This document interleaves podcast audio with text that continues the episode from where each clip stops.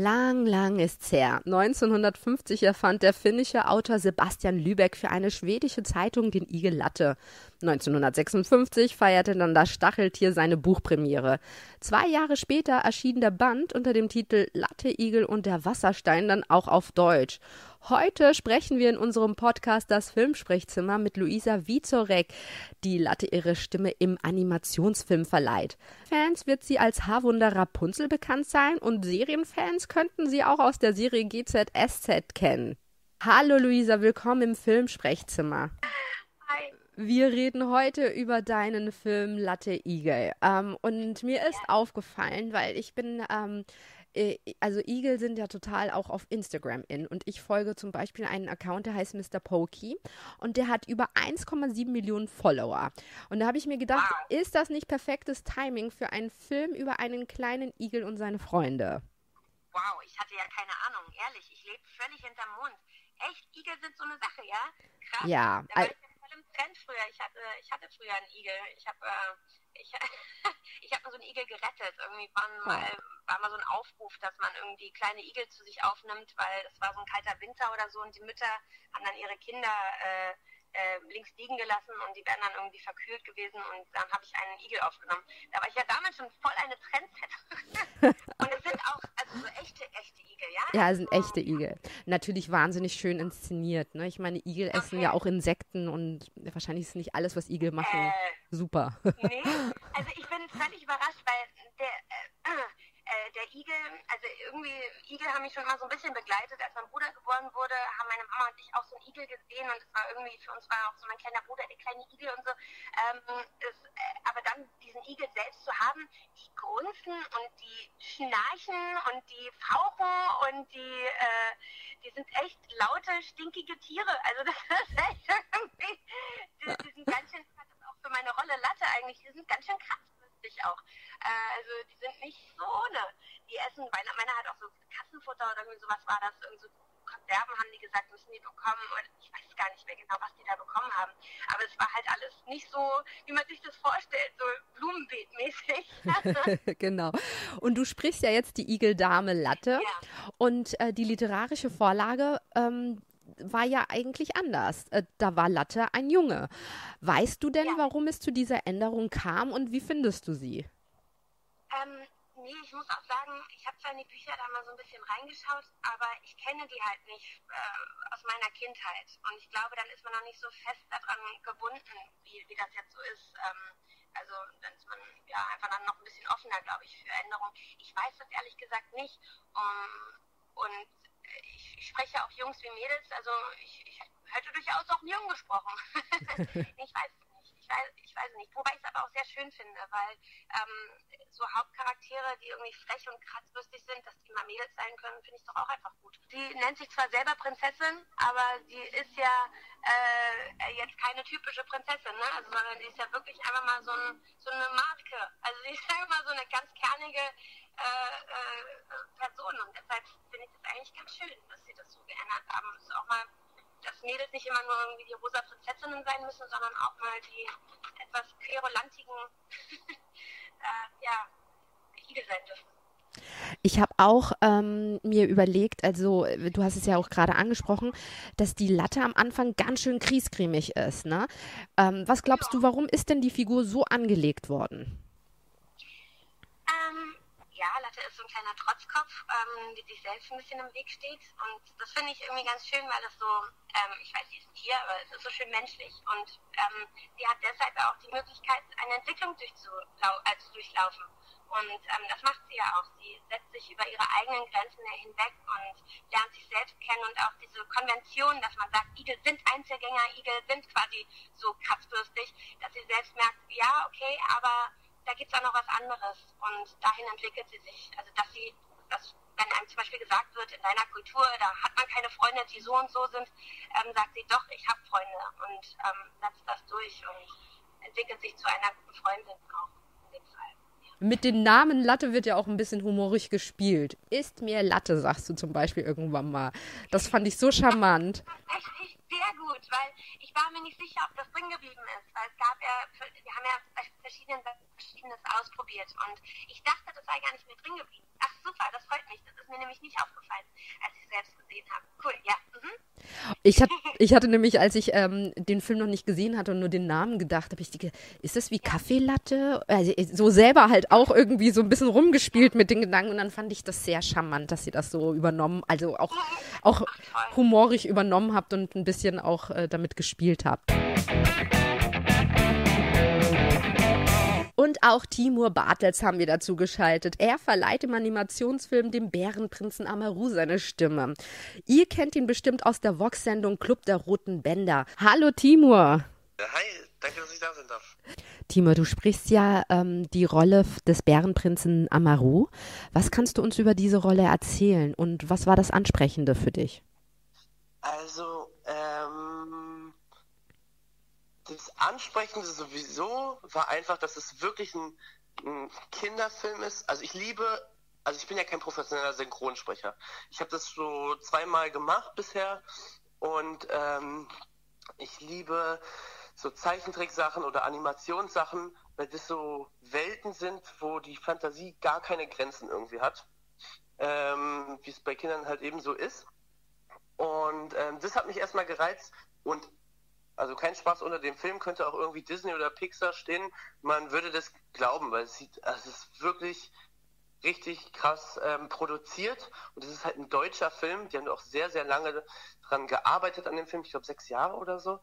Ähm, und die Rolle finde ich auf jeden Fall cool, weil, also eigentlich bin ich ja einer eher von der böseren Seite, äh, von der Bärenseite. Ich bin halt der Sohn vom König, der Prinz.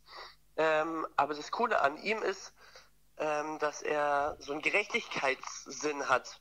Also er lernt dann Kyum kennen und Kyum erklärt ihm halt, ja, dass sein Papa den Stein geklaut hat. Und er liebt halt seinen, seinen Papa, ist sein großes Vorbild. Und dann äh, wendet er sich doch irgendwie gegen ihn und hilft den beiden, den Stein eben zu klauen, damit alle Tiere ähm, Wasser haben. Und ähm, naja, der wird gesprochen, der, der König wird gesprochen von Henning Baum. Das ist ähm, äh, auch ein ziemlich bekannter Schauspieler, der ähm, ja, der körpert, verkörpert schon so eine Autorität. Und vor dem Bären kann man halt echt Angst haben. Und der hat natürlich auch mega Respekt vor seinem, vor seinem Daddy. Ähm, ja, aber er nimmt halt den Mut zusammen für, ein, für eine gute Sache und irgendwie dieser Gerechtigkeitssinn, das ist das, das Coolste an, äh, an meinem Bären. Aktueller könnte ja die Handlung des Kinderfilms kaum sein und das, obwohl die Buchlage aus den 1950ern stammt. Es geht um Wassermangel, um Tiere in Not, Umweltthemen, die halt gerade in Zeiten von Fridays for Future hochgradig relevant sind, oder? Ähm, ich sehe das genauso. Ich finde, das ist, das ist wirklich das Tolle an dem Film, dass Kinder da sehr, sehr viel lernen können. Also erstmal sieht es optisch richtig schön aus und macht Spaß und es ist auch witzig für klein und auch, auch für groß. Also da sind auch echt viele Jokes für Erwachsene mit bei. Aber ähm, Kinder können in dem Film echt lernen, ähm, zum Beispiel was Freundschaft bedeutet. Also es geht nämlich um, um den kleinen Igel Latte, die mit einem kleinen Eichhörnchen, Tium, eigentlich da so die, die Welt verändert. Ähm, das versucht ja auch gerade ein, ein junges Mädchen. Und, ähm, und es geht auch in dem Film darum, dass dem Wald, in dem Latte und Tjum leben, da fehlt das Wasser, weil die Bären den magischen Wasserstein geklaut haben ähm, und jetzt nur noch bei denen Wasser ist. Ähm, also es geht auch um Themen wie Egoismus und ähm, ja, eben vor allem auch Umwelt. Also das ist wohl möglich das wichtigste Thema unserer jetzigen Zeit und bestimmt auch der nächsten Generation. Von daher ist es ein echt sinnvoller Film, also wirklich ein lehrreicher Film. Ja. Ich finde es auch, also ich finde es eigentlich einerseits dramatisch, dass es diese Themen eben schon so lange gibt und dass eben sie immer noch aktuell sind, beziehungsweise aktueller denn je. Und umso schöner ja natürlich, dass sie hier angesprochen werden und eben auch der Egoismus, der dahinter steckt, von jedem Einzelnen von uns ja irgendwo auch. Ähm, weil in Anführungszeichen die Moral ja da ist, dass es ja möglich sein müsste, dass wir alle irgendwie in Frieden miteinander leben, solange wir nicht alle ähm, unsere Extrabüste haben wollen. Also natürlich, es geht um diese Wasserprobleme und es gibt einen magischen Stein in dem Film. Leider gibt es für unsere Umweltprobleme nicht eine magische Lösung, aber trotzdem gibt es einiges, was die Zuschauer mitnehmen können, oder? Ja, total. Also klar ist das auch symbolisch äh, gesehen. Natürlich, der Wasserstein ist klar, aber ähm, es ist ja gar nicht so weit weg. Diese, dieses Abenteuer, auf das sich ähm, Latte begeht, ist ja trotzdem auch ein, ein dagegen gehen, dass alle schon aufgegeben haben und sagen, ja, so ist das jetzt halt und irgendwie nur in dem Problem verweilen. Und sie ist so eine kleine Aktivistin ja fast und sagt, nein, ich, ich, ich rette uns jetzt hier, ich mache jetzt was, ich mache jetzt das Unmögliche möglich und riskiere dafür auch was. Und ich finde, natürlich braucht es mehr von diesen Menschen, die sich dafür auch aufopfern. Und ich denke, das ist mal so eine kleine Anregung an alle, irgendwie zu gucken, wie kann ich denn meinen Teil beisteuern. So, das ist, denke ich mal, eine Sache. Und das klingt jetzt unglaublich verkopft und ich finde, das ist es gar nicht, ähm, sondern man kann ja wirklich klein anfangen. Und ähm, deshalb finde ich es auch schön, den Kindern das einfach mal so zu zeigen. Ihr habt auch Möglichkeiten und sich einfach mal auch als Kind zu fragen, wie kann ich denn helfen, die Welt zu einer besseren zu machen. Auch wenn man ganz klein ist, wenn man dann ein Ziel vor Augen hat und irgendwie eine Mission hat, so wie Latte, ähm, dann, dann kann man halt auch Großes bewirken. So, ich meine, Greta ist jetzt auch noch ähm, eher jung und klein und hat auch schon ein Großes bewirkt. Ich kenne auch, ich war mal bei der Bambi-Verleihung, da waren zwei Mädels aus Bali, die haben so, eine, so einen Verein, der heißt Bye Bye Plastic Bags und die waren halt zu dem Zeitpunkt irgendwie, ich glaube 13 und 14 oder 15. Ja, und die haben das halt jetzt nach einer Zeit erreicht, jetzt dürfen, glaube ich, in Bali keine, äh, es gibt keine Plastiktüten mehr in, in Supermärkten, ähm, in Läden und so weiter. Also das ist schon richtig krass, was ähm, junge Menschen erreichen können. Ähm, ja, weil die halt dranbleiben irgendwie. Es geht ja natürlich nicht nur um diese Umweltdinge, wobei das natürlich schon ein, ein Fokus ist, aber es geht ja auch um ähm, gerechtes Teilen. Die sammeln ja auch das Wasser, ne? Äh, es geht um Freundschaft, Zusammenhalt, Vertrauen. Ähm, also genau, das ist so ein, auch ein Hauptaspekt, würde ich sagen. Eigentlich geht es auch ganz viel darum, dass man alles teilen muss. Die kriegen dann später auf dem Weg auch immer so Beeren mit, die, ähm, ja, die so auch wasserreich sind und falls sie fast am Verdursten sind, dann haben die halt so Notfallbeeren mit dabei und die teilen, die, die sagen auch immer, komm, wir machen halbe, halbe und irgendwie, ähm, ja, ist es was, was man äh, wirklich lernen muss als Kind. Also ich habe einen Bruder und ähm, ich musste das auch erstmal früher lernen und mein Bruder auch, dass man ähm, auch teilen kann und das gar nicht so schlimm ist. Ähm, ich finde, das ist ein ganz, ein ganz, äh, eine ganz wichtige Fähigkeit, dass Kinder lernen müssen und in so einem Film, der auch noch irgendwie Spaß macht, ähm, geht es vielleicht noch ein bisschen leichter. Es geht aber auch ein bisschen um Fehler eingestehen und Verantwortung übernehmen, neben Freundschaft und gerechten Teilen, Zusammenhalt, Vertrauen. Ja, das fällt ja Latte ein bisschen schwer auch, glaube ich. Also das ist natürlich so auch ihre ähm, ultimative, äh, also natürlich aus diesem schlechten Gewissen heraus begibt sie sich ja dann auch so in, diese, in dieses Abenteuer. Aber ähm, auch auch aus Trotz dagegen, dass irgendwie keiner ihr was zutraut, traut als Trotz daraus, dass äh, da, dagegen, dass, dass keiner irgendwie wirklich was macht. Und ähm, ja, ich denke, wir sind ja auch alle verantwortlich für sehr viele Dinge. Man kann sich da ja gar nicht rausnehmen. Von daher finde ich, passt das auch schon wieder auf uns an. Mir ist aufgefallen, dass äh, Muttis in dieser Story nur so eine kleine Nebenrolle spielen. Ne? Es geht um diese Vater-Kind-Beziehungen. Das ist mir aufgefallen für Latte, für Amaru tatsächlich, aber auch für Chun. Warum glaubst du, ist das äh, so ein zentrales Thema in dieser Story? Irgendwo habe ich mal den Spruch gehört, die Mutter ist so, kann man so äh, vergleichen wie ein Hafen und der Vater ist irgendwie das Schiff, äh, was die Kinder dann mal rausfährt und äh, da lernen die dann irgendwie äh, was. Aber ähm, ja, ich glaube, irgendwie Vater symbolisieren auch irgendwie immer sowas von zumindest auch zu der Zeit wahrscheinlich, als das Buch geschrieben wurde, ähm, von, von Stärke und Mut entwickeln und ähm, die, die wollen ja aus ihren Kindern halt eben einen starken Mann oder in dem Fall ist sagt er eine Frau ähm, machen. Und äh, vielleicht ist das irgendwie der Grund, aber ich meine, es gibt auch also ich kenne, äh, ich glaube, ich kenne privat fast mehr starke Frauen und alleinerziehende Mütter, die irgendwie ähm, starke Kinder ähm, erzogen haben, ja. als, als, als andersrum. Von daher ist es vielleicht, ist dieser Aspekt ein bisschen sehr oldschool gedacht. Also könnte man meinetwegen auch ändern. Verstehe. Mir ist das tatsächlich nicht aufgefallen, aber jetzt, wo du es sagst, fällt es mir natürlich extrem auf. Ähm, ich, ich, erinnere mich natürlich an die Hasenmama, die so ein bisschen die Ruhe gibt und so die Familie irgendwie, glaube ich, repräsentiert so ein bisschen. Ähm, aber ich finde es auch schön, dass Jums Vater jetzt zum Beispiel auch tatsächlich ähm, sagt, du hattest recht und also äh, und Latte hatte recht irgendwie und äh, das finde ich, ja, ich denke schon, dass es ein sehr moderner Ansatz ist, ähm, auch ähm, mal so diese die männliche Rolle so als fast so ein bisschen als als auch Mutterrolle so ein bisschen zu symbolisieren da. Ich weiß nicht, also es ist irgendwie, ich glaube, vielleicht ist es deshalb so modern dass es, und ist mir nicht aufgefallen, weil es für mich so austauschbar mittlerweile ist. Also mir war das jetzt egal, ob es der Papa oder die Mama ist. Äh, ja, und es ist vielleicht ein ganz gutes Zeichen, dass es eben für mich gar nicht so ein Thema war, sondern einfach ganz natürlich angenommen wurde, dass jetzt einfach diese Elternthematik jetzt, ob das mit dem Papa oder mit der Mama ausgelebt wird. So. Aber ich habe da keine so richtige Antwort drauf, weil ich das echt nicht so wahrgenommen habe und mir da jetzt nochmal Gedanken drüber machen möchte.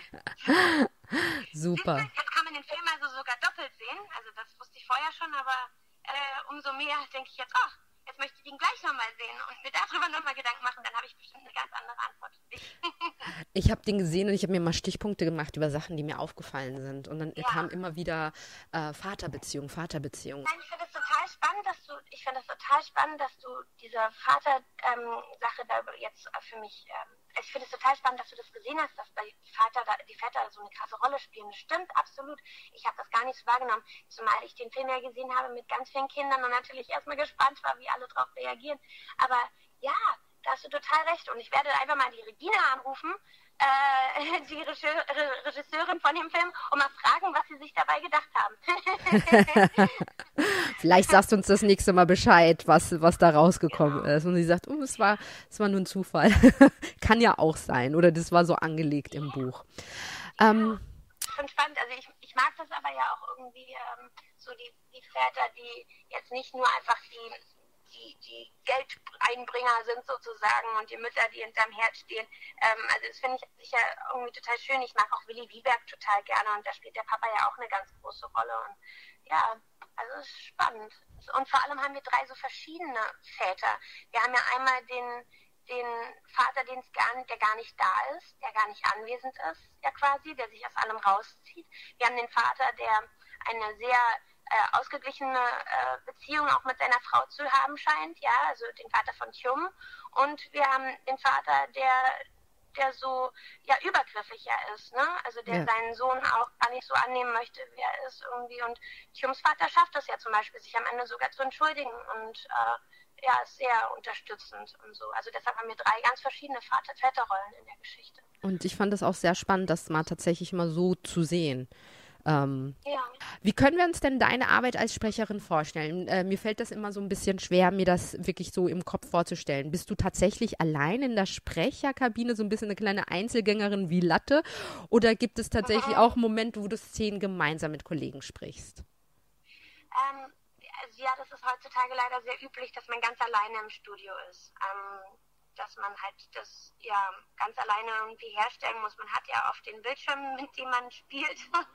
also man sieht Dinge, man sieht seine eigene Figur ähm, und man liest dann sonst den Text der anderen Leute sich an. Also wenn ich zum Beispiel eine Frage gestellt bekomme, auf die ich antworte, dann, dann stelle ich mir die selber fiktiv ja, im Kopf, dass ich zum Beispiel sage, wie geht's dir? Ja, mir geht's gut, danke schön, wie geht's dir denn? So nach dem Motto. ähm, ah. das, das, es ist eine sehr, sehr technische Arbeit, von der also von der Warte her, ähm, was manchmal ein bisschen schade ist, ja.